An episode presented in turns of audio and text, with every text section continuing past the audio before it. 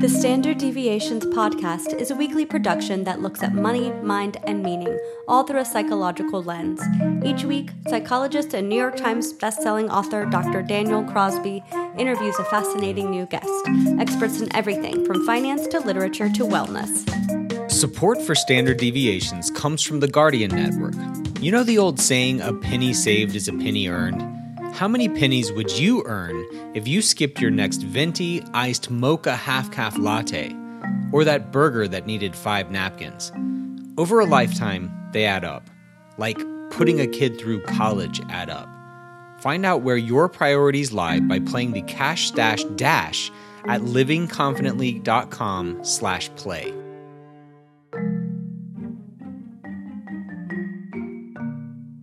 Hello and welcome to the Standard Deviations podcast. I am your host, Doctor Daniel Crosby. I am joined today by a one of the newer members of the Ritholtz Mafia.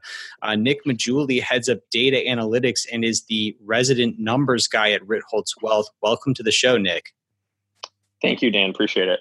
Yeah. Um, so I want to, you know, I start out every episode with sort of this freeform question about what, tell me something interesting about you that's not on your professional bio. But with you, I want to ask you a little bit more of a pointed question in this vein.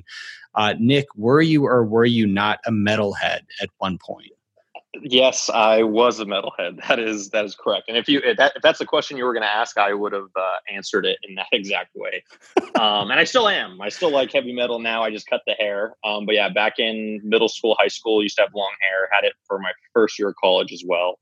Um, played a lot of electric guitar, a lot of guitar solos. You know, Iron Maiden, Metallica, all that stuff. So um, yeah, that's probably my most uh, interesting thing that's not on the bio.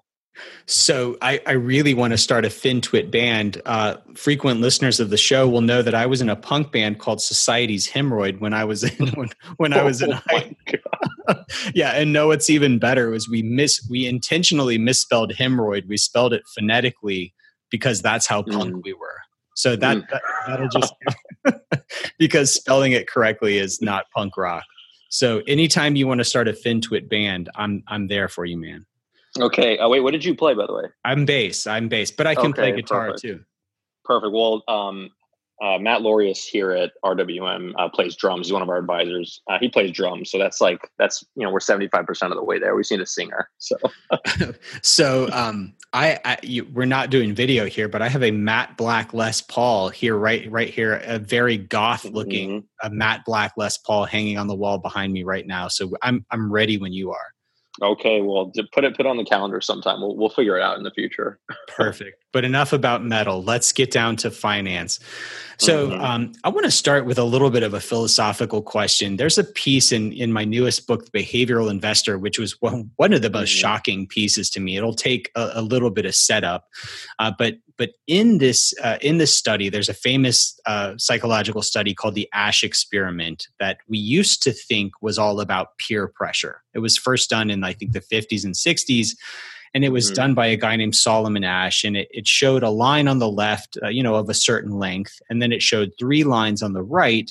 And the goal was to match the the line on the right that looked most the li- like the line on the left. So it's it's easy mm-hmm. as can be. Like, I mean, you know, my my five-year-old could do it. Um, but mm-hmm. but the wrinkle that they threw in was that they had confederates of the experiment who who you could hear responding. So there are, let's say, seven people who are in on the joke and giving the wrong answer before it comes to you. So you're the eighth person in line.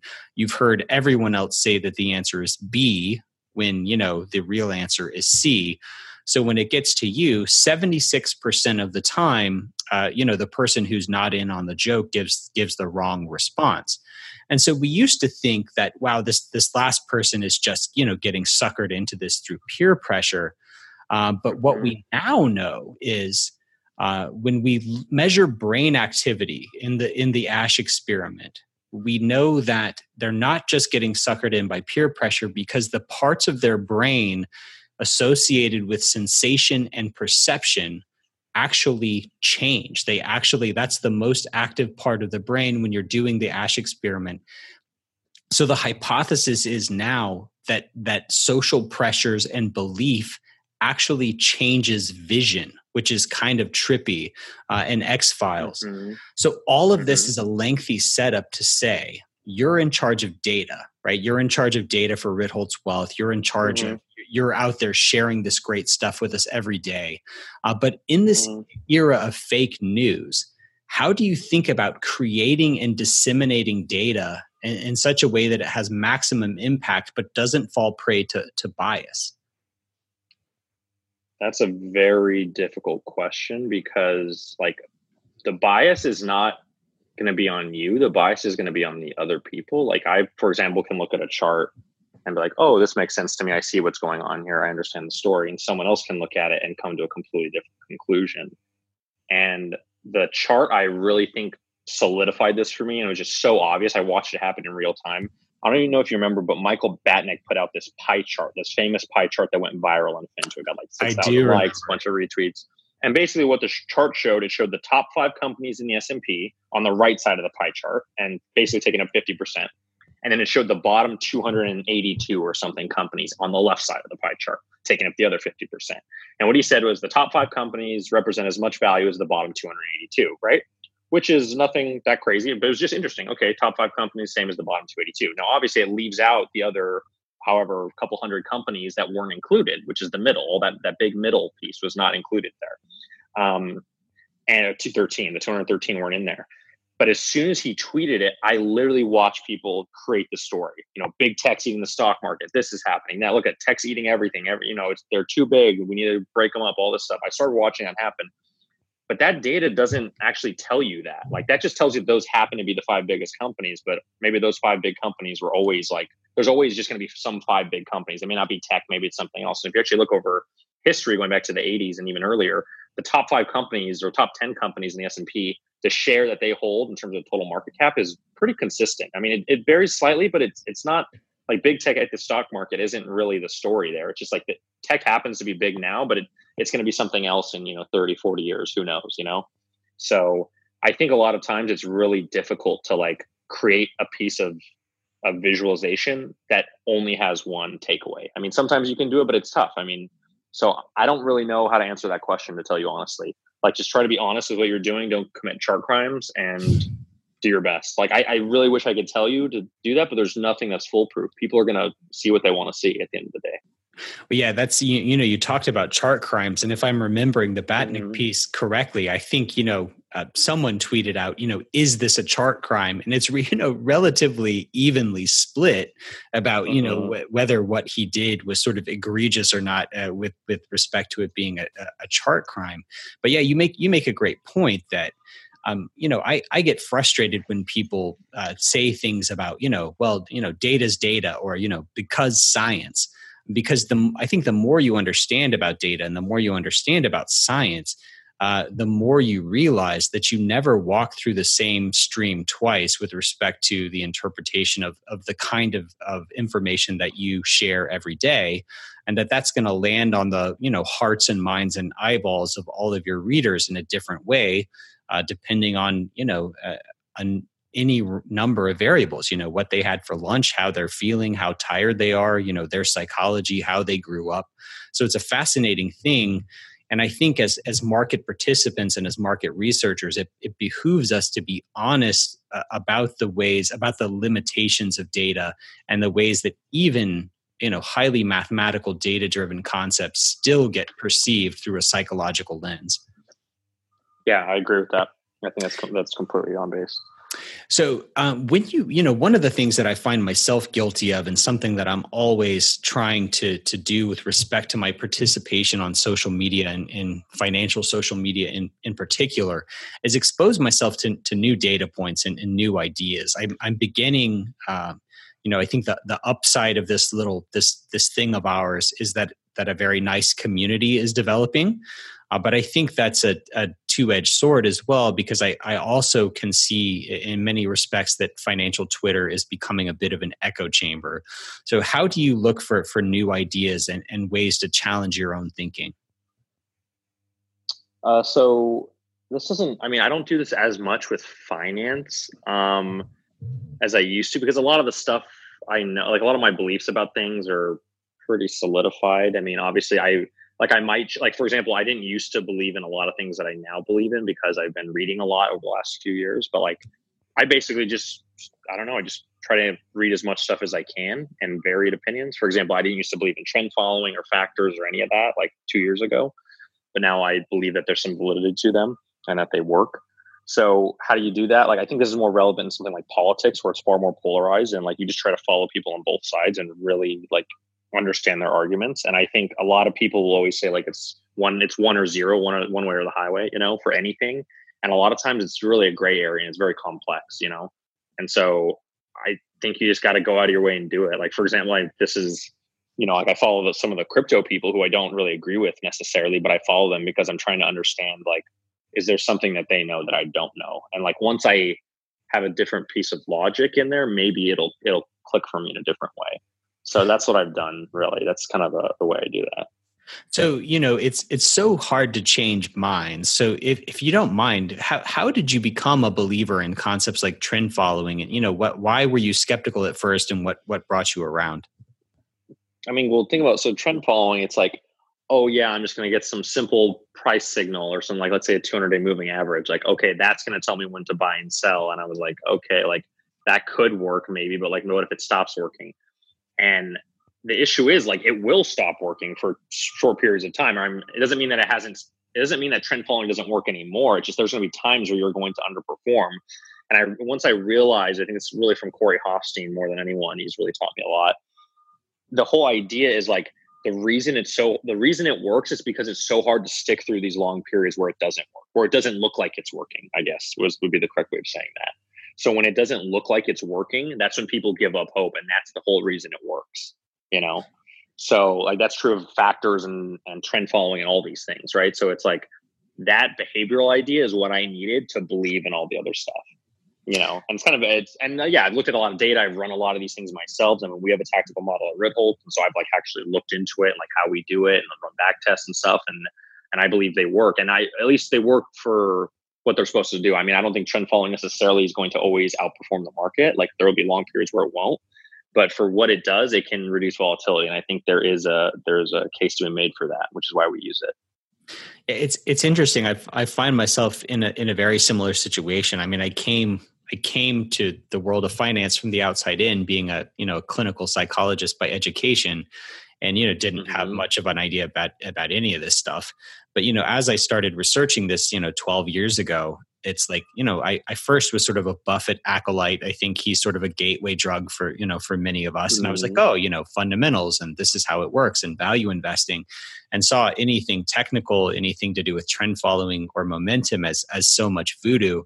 Um, but, you know, I've I've really come around. I've really, really changed my mind. And I see how those things work hand in glove now. Uh, but, you know, it took... It, took reading a lot of smart people like Corey and Cliff Asness and others uh, for, for me to change my mind. But I think it's an important thing to do is to, to seek out these different perspectives and be open to having your, your perspective changed. Yeah, I agree. Like, for example, I don't really believe too much in technical analysis for the most part, but I do follow these people. And I think if I found the right, like I want to, there's something out there where if I found the right, you know, piece of logic, the right blog post on this, I could start believing in some of this stuff, but I'd have to, I don't know. I just need to be convinced more. I just need more more information to to make that jump for me. Yeah. And well, I thought your crypto example was great too. I mean, I started, I, I remember the first time I heard about crypto, you know, r- relatively early on because I had a buddy who was very, very involved in it uh, and, and is very rich now. But, mm-hmm. um, you know, I, I remember hearing about it and just thinking like, oh, this is ridiculous. You know, like this is just, you know, magic internet money. Uh, and you know, I, I've I've learned a lot since then. I'm not I not candidly a a, a big crypto guy, and you know, don't don't mm. still have a ton of faith in it. But my understanding of it's matured, uh, thanks to you know, thanks to I, I've attended conferences. You know, spent some time with Patrick O'Shaughnessy's really detailed uh, look at that on his podcast, and, and came away with a, a deeper and more nuanced understanding for sure. Uh, even even though my my stance on it hasn't changed a great deal, so um, yeah. So I, w- I want to talk about uh, you're a you're a prolific blogger, great writer, and I want to talk about a couple of your posts that that really spoke to me. I want to talk about your post, The Most Important Asset, which I thought was really just fantastic. Uh, you you start with a fascinating hypothetical in there, and I actually I actually ran a, a survey based on it, which we'll talk about in a second. Uh, but mm-hmm. you sourced this idea from Peter Attia, and he says, I would be willing to bet that not one of you, if you were offered every dollar of Warren Buffett's fortune, would trade places with him right now. Um, so, and says, uh, you know, furthermore, I would also bet, by the way, that Buffett would be willing to be twenty years old again if he was broke. So I ran the numbers. I think nearly fifteen hundred people responded to that survey. And sure enough, only about five percent of people wanted to trade places with Buffett. Uh, but but what? First of all, what's your answer to this question, and what point were you trying to make with by uh, invoking this example? Um, my answer is, of course, I wouldn't trade with Buffett, like under no circumstance. And you could do ten x his net worth. You could let me control the whole world, and I wouldn't trade places with Buffett. I don't have any. I wouldn't want to do that. I want to live my life. Um, and yeah, five percent, maybe three percent are trolls. So maybe the true answer is two percent. So yeah, I, we, I, we don't know. I sort of I thought, think. I was like, how many of this five percent are just contrarians, right? Yeah, yeah. So, um, and why did I want to, because I, I was watching one of the Tia's talks. He's talking about lifespan, he's talking about longevity, things like that. And it just gets you, makes you realize like, you know, like young people, yes, they don't have like riches in terms of assets. Like, yes, you may not have, you know, your million dollars for retirement or whatever, but you have all your human capital. You have time, you have choices, you have optionality. You have so many more things that people who are much older just don't really have anymore. And so when you realize that, you realize like, would I, I mean, it'd be fun to be Warren Buffett for a little while, but it's like, yeah, he's, you know, he's in his eighties now. And like, you know, maybe he's got a decade left. I don't know. I mean, I don't want to, this is getting grim, but I'm just saying like, you know, I'm getting at, it's like, would you want to trade that away for, you know, the possibility to live your own life even? Like, it's like you want, you need to kind of just determine your own path. It's not just about getting rich necessarily, I don't think, at least. Yeah. Um, but yeah. So I, I love that piece that I loved your piece, The Most Important Asset, because I, you know, I love and, and totally agree with the idea of time being the most valuable asset. And as I um, save and invest my own money, I mean, candidly, my, my number one goal is, is freedom, right? My number one goal is to be able to be left alone, to, to, to you know, to spend my time effectively with my family. Uh, but, but I also find that there's something a, a bit paradoxical as I read this post and, and, and thought about how time is structured over the course of a life. So, you know, right now I'll be, I'll be forty this year. I, I'd put a high value on my time right now. I'm, I'm healthy.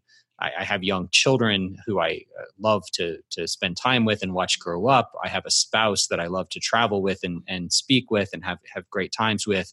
Uh, but uh, because I have all these things, I also have a, a lot of expenses.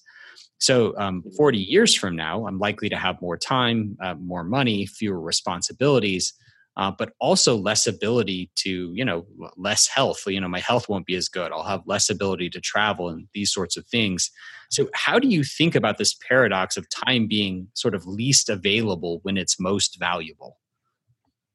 Yeah, it's a great question. And I mean, it's like the whole like youth is wasted on the young or something like something like that. There's an, and there's some uh, some quote, something like that, where yeah, it's like yeah. when you have like, I wish I had all my assets I'm going to have when I'm sixty now and like draw down then, you know, so I could go do what, you know, anything I want and have that freedom. But at the same time, like it is a paradox in the sense that like, what do you, I mean, there's nothing you can do about it. Like you're right, forty years from now, I mean, you're going to have more day-to-day freedom in terms of your time. Um, but your total time left is going to be arguably far smaller, right? Than your, than your current time. Right. So I think that's kind of, I see how what you're saying, like day-to-day, you're so busy that it's, it's difficult um, to find time to do a lot of different things. I, I understand that. Um, but yeah, I don't, I don't really know if I have a great answer for that. That's just how life is, I guess. I mean, I yeah. wish I had a better answer for you, but like, what, what do we do about it? Like I, my whole thing is like, try to strike a balance. So like my whole goal isn't to be like, okay, I just want to have enough money. So like, I'd be like, I quit and walk. Like, no, I'd still want to do something with my time. I'd still want to blog. I would still like doing the stuff I do here at Ritholtz. I like, I actually enjoy the work of, you know, creating these, you know, doing this business intelligence stuff, creating data reports. I enjoy that work. I really do. You know, now, on certain days, if I don't feel good and I didn't want to be in at nine a.m., that would be nice to have a little bit more flexibility, stuff like that. There's little things that, but it's just on the margin where it's like, what am I giving up for that? You know? And that's kind of more how I think about time in that sense. I try to find a good balance where, you know, you, you still spend time with your kids and maybe you don't spend as much time at work now, but you realize you're gonna have to probably work longer as a result of that. And that's, that's okay, I think. Yeah. I, I watched a TED talk of a guy who takes every seventh year off. You know, his thing was, you know, most people work till they're sixty-five and then they, you know, whatever, golf, golf for twenty years. And mm-hmm. he said, look, I'm just going to work a little bit longer. And, and every seventh year, I'm going to take a, take a gap year and just, you know, go, go live somewhere else and go see the world. And I thought, I thought that was an interesting way to, to structure a retirement. Um, you know, but I like what you said too. I think, I think we have sort of a, a flawed idea. And I think some of this flaw was even implicit in the way that I structured the question. Um, you know, we have this flawed idea that like, oh, you do stuff you hate for a while. You know, you you you endure this pain, and then one day you'll you'll cross the finish line, and you'll have enough money to you know to do the things you really want to do. And I think a, a more integrated approach, like what you're talking about, is yeah, sure, we've all got you know meetings we don't want to go to or whatever. But you know, if you're doing work that you enjoy. Uh, the trade-offs aren't aren't quite so onerous, and it doesn't it doesn't feel quite so bad. So I think that's an important uh, paradigm shift. Yeah, I completely agree. Like the best retirement book I ever read was called uh, How to Re- Retire Happy, Wild and Free, and that whole book doesn't even talk about money, which is kind of crazy because like everything in retirement is about money, and it just talks about like you don't need to worry about a financial crisis, you know, worry about an existential crisis. Like, what are you going to do once you're like quote retired? And like you can do the beach stuff, vacation. That's that probably gets boring after about a year or so. It's like think about your time and what are you going to do then. And so like maybe it's better to like work a little bit longer or have a different, you know, there's different approaches I think which are better than the traditional view of retirement in my opinion. But I I could be wrong. Every person, it's it's up for every individual person. Some people I know would literally be happy going to the beach every day, like for the rest of their lives, and they would never be like, oh my gosh, I'm not contributing to society, or they wouldn't care. Some people like me would obviously care. So. That's well, my answer. Yeah, it's it's interesting when you think about retirement. It's it's been, I think, at least as as popularly portrayed, pretty one dimensional. When you look at uh, the research on what makes people happy, um, like having like having fun is is only one of about five dimensions. There, you know, like doing doing fun mm-hmm. stuff, like golfing, going to the beach, like you know the, those mm-hmm. sorts of activities, and the other stuff is like meaningful work, like you know close friends. Uh, getting getting smarter, like advancing, you know, seeing yourself mm-hmm. progressing. And these things all look a lot like work. So I, I mm-hmm. hope that our uh, understanding of what retirement looks like is is maturing a bit, and it's not seen mm-hmm. as just like, you know, a day a day at the beach anymore. Um, mm-hmm. So you get you give some rules of, of thumb in that in that piece for thinking about how to determine whether or not to to trade your time for money. Do you do you remember any of those? Yeah. So. One of the ones I like to use, for example, I used to do my laundry um, myself every time, but then I realized that I could pay someone or, you know, bring it to a sh- uh, dry cleaning shop and they'll do it for me for like twelve, fifteen bucks a week, you know, and they do my laundry for me. And it's like, think about the, how much time it would take me to do the laundry and the hassle of doing it, folding, all the stuff I don't really like to do. And it's like, is my time, my hourly wage above that? And if it is, then I shouldn't be doing that. So any any sort of task where your hourly wage is above what the time it would take you to do that task, then you should outsource it basically. And I just realized that it just makes more economical sense for me because in that hour I could, you know, help contribute to a blog post that could in theory make me more money, or I, you know, I'm working at a job where I could get a promotion or something. You know what I'm saying? So if you think of it that way, it's a very different thing. Um, so yeah, so I, I really recommend just using that. Um, and then the other thing too is like, just think about when you're talking about time and versus money, like anything you would regret on your deathbed, like don't, don't save an extra little extra money and have a little bit more in retirement just because like, oh, I ended up missing my friend's wedding or that funeral or something. Like don't do any of that stuff. Like just, if you can make it, you know, if you're like really on like ends meet, you're trying to save money, maybe not, but like if you're doing decently well and like you have extra money, just take it, take it. Don't worry about it. And, you know, the memory will be more important than the the loss, the loss returns you had. So it, it's interesting. I grew up, my, my dad is a financial advisor and, you know, grew up in a very mm-hmm. sort of thrifty, uh, Dave, you know, Dave Ramsey before Dave Ramsey, mm-hmm. was Dave Ramsey kind of household. Mm-hmm. And I remember being a kid and like, and like literally eating beans and rice every night. And because, you know, dad was paying off the house and he paid, he paid off our house when he was like thirty-five, you know, I mean, he was just mm-hmm. grinding to, you know, to get out of debt and to put us in a good spot, which of course has, has significant upside. But, you know, we never took family vacations, you know, we never, we, we really, really were buckled down. And now, um, you know, my, my mom is in poor health and, you know, they're older and they can't, they can't really travel, and they really regret, you know, they really regret that, and tell us kids, you know, we made a mistake. We were, you know, we were too frugal, um, because now they've got money and, and no opportunity that, you know, uh, and so it's, mm-hmm. I think it's a powerful concept to keep in mind. Uh, so I want to mm-hmm. switch gears for a moment and talk about another concept from a, from a different piece of yours, a, a post called You Have No Competition, uh, that, that I really enjoyed as well. Uh, and in there, you, you set us up, you set up the post with, with a conversation you heard Ken Fisher have, a talk you heard Ken Fisher have, uh, and what it made you realize. Can you tell us what, what did uh, Ken say, and, and what did that spark in you? So yeah, I was at uh, the Evidence-Based Investing Conference uh, out in California, E B I, which is which is obviously hosted by Ritholtz. And Barry Ritholtz was talking with Ken. And if you the conversation was very colorful. There's a lot of things I don't really need to go into right now. It's very funny. But um, one of the things he said was like, he's at some point he said, you know, we have no market share. I'm like, what does he, what does he mean by that? Like, you're you have one hundred billion dollars. You're like one of the biggest firms in, in our space, you know? And you have no market share. It's like, it was almost silly. He said, well, think about this. There's about thirty-seven trillion dollars in assets.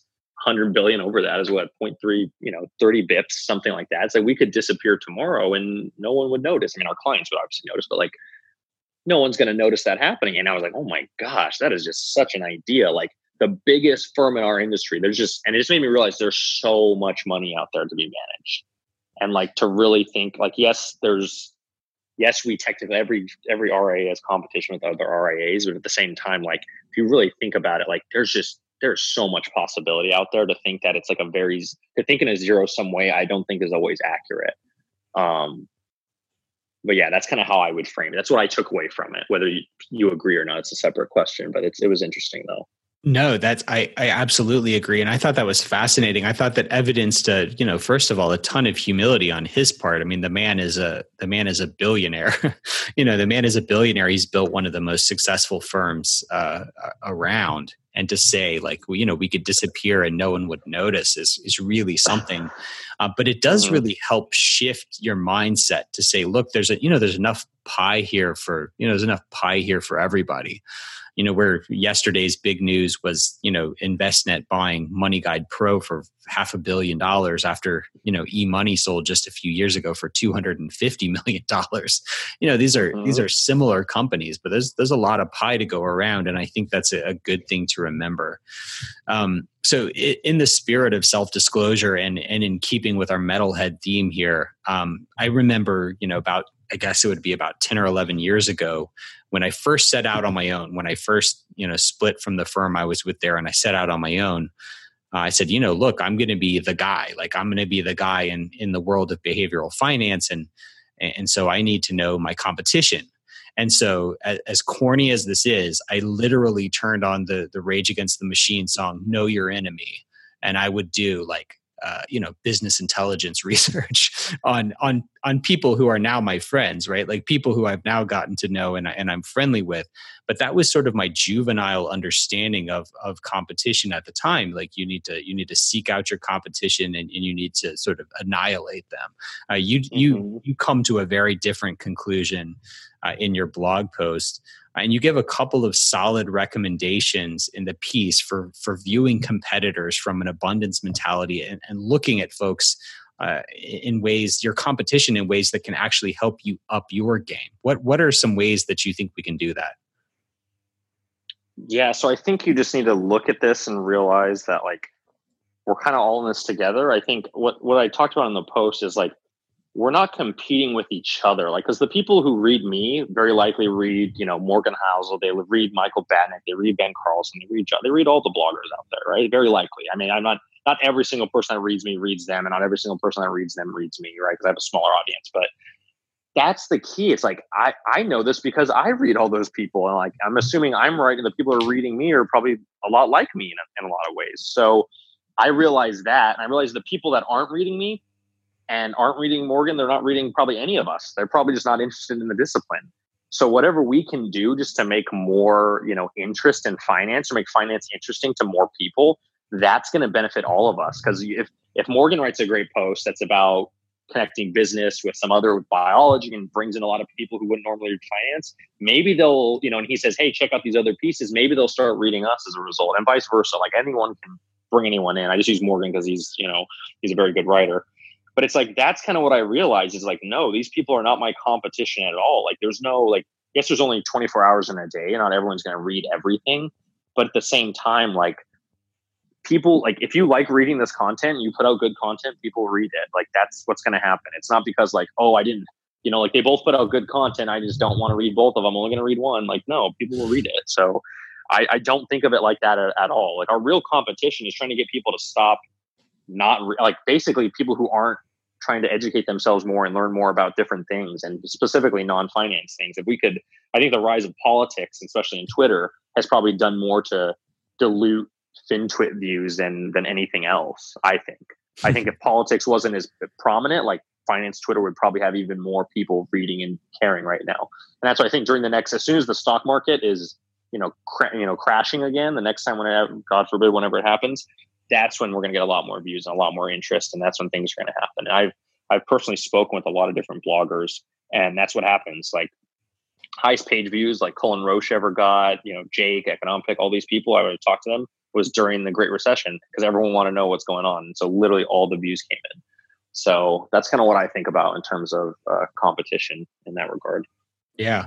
Yeah. I love that you you made two points in there. One is the one you just said that, you know, realize that the the good work they're doing is helping to increase the interest in your discipline and like, yeah, bring bring it on. Right.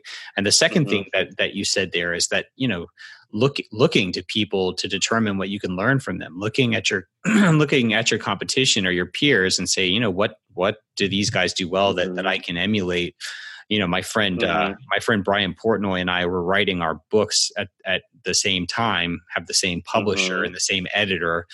And so we were, you know, sharing a lot of information back and forth. And I, I can tell you that, you know, seeing how well he was doing on his book really, you know, helped to sharpen me and, and made me up my game, um, you know, because I chose to view him as a friend and not, not as a competitor. So I, I loved that. I loved that piece and, and thought it was pr- pretty transformative.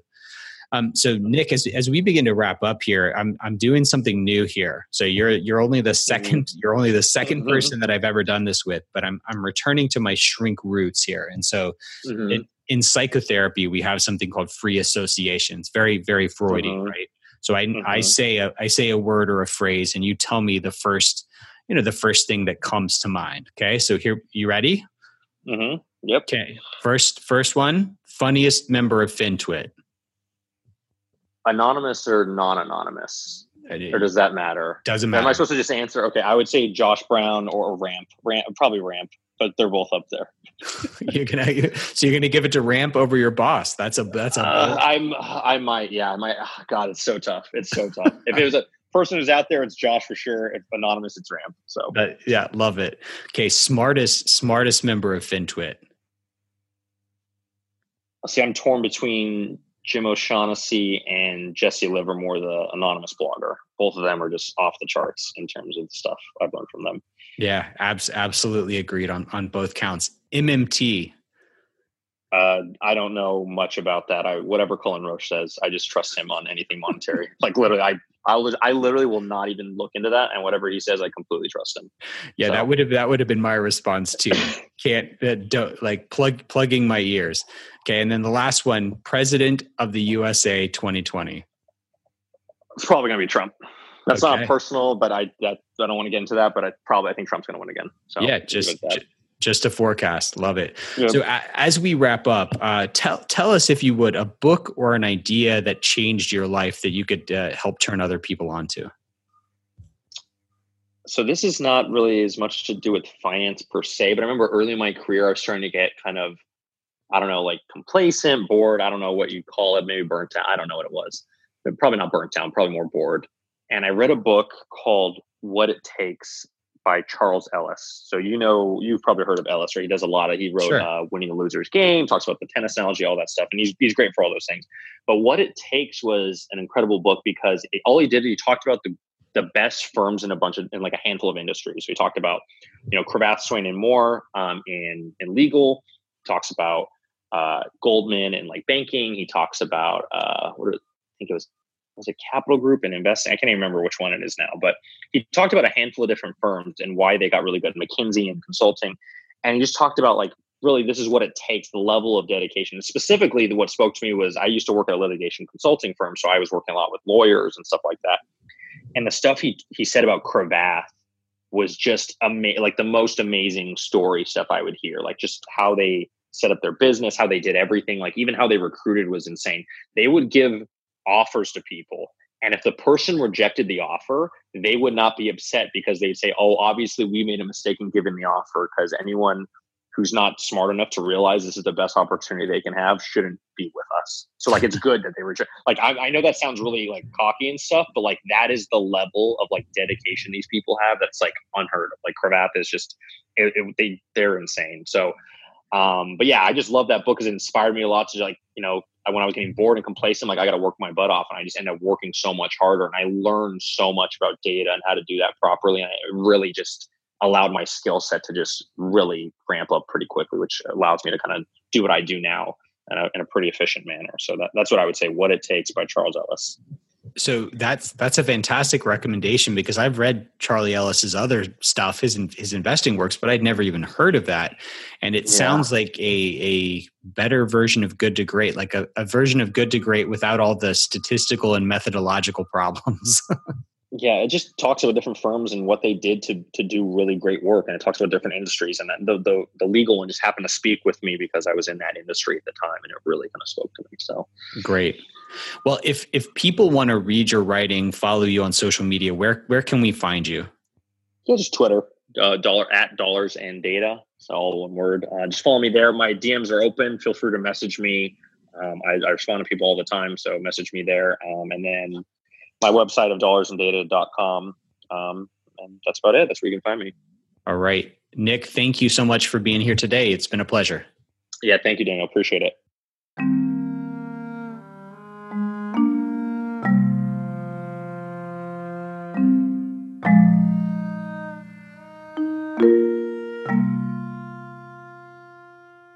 All opinions expressed by Doctor Daniel Crosby and podcast guests are solely their own opinions and do not reflect the opinion of the Guardian Life Insurance Company of America, Guardian, and its affiliates, subsidiaries, employees, and agents. This podcast is for informational purposes only and should not be relied upon as a basis for legal, tax, and investment decisions. The opinions are based upon information participants consider reliable, and Doctor Crosby and Guardian are not responsible for the consequences of any decisions or actions taken because of the information provided. Guardian trademark and the Guardian G trademark logo are registered service marks and are used with express permission. All materials are subject to United States copyright laws. Copyright twenty eighteen Guardian.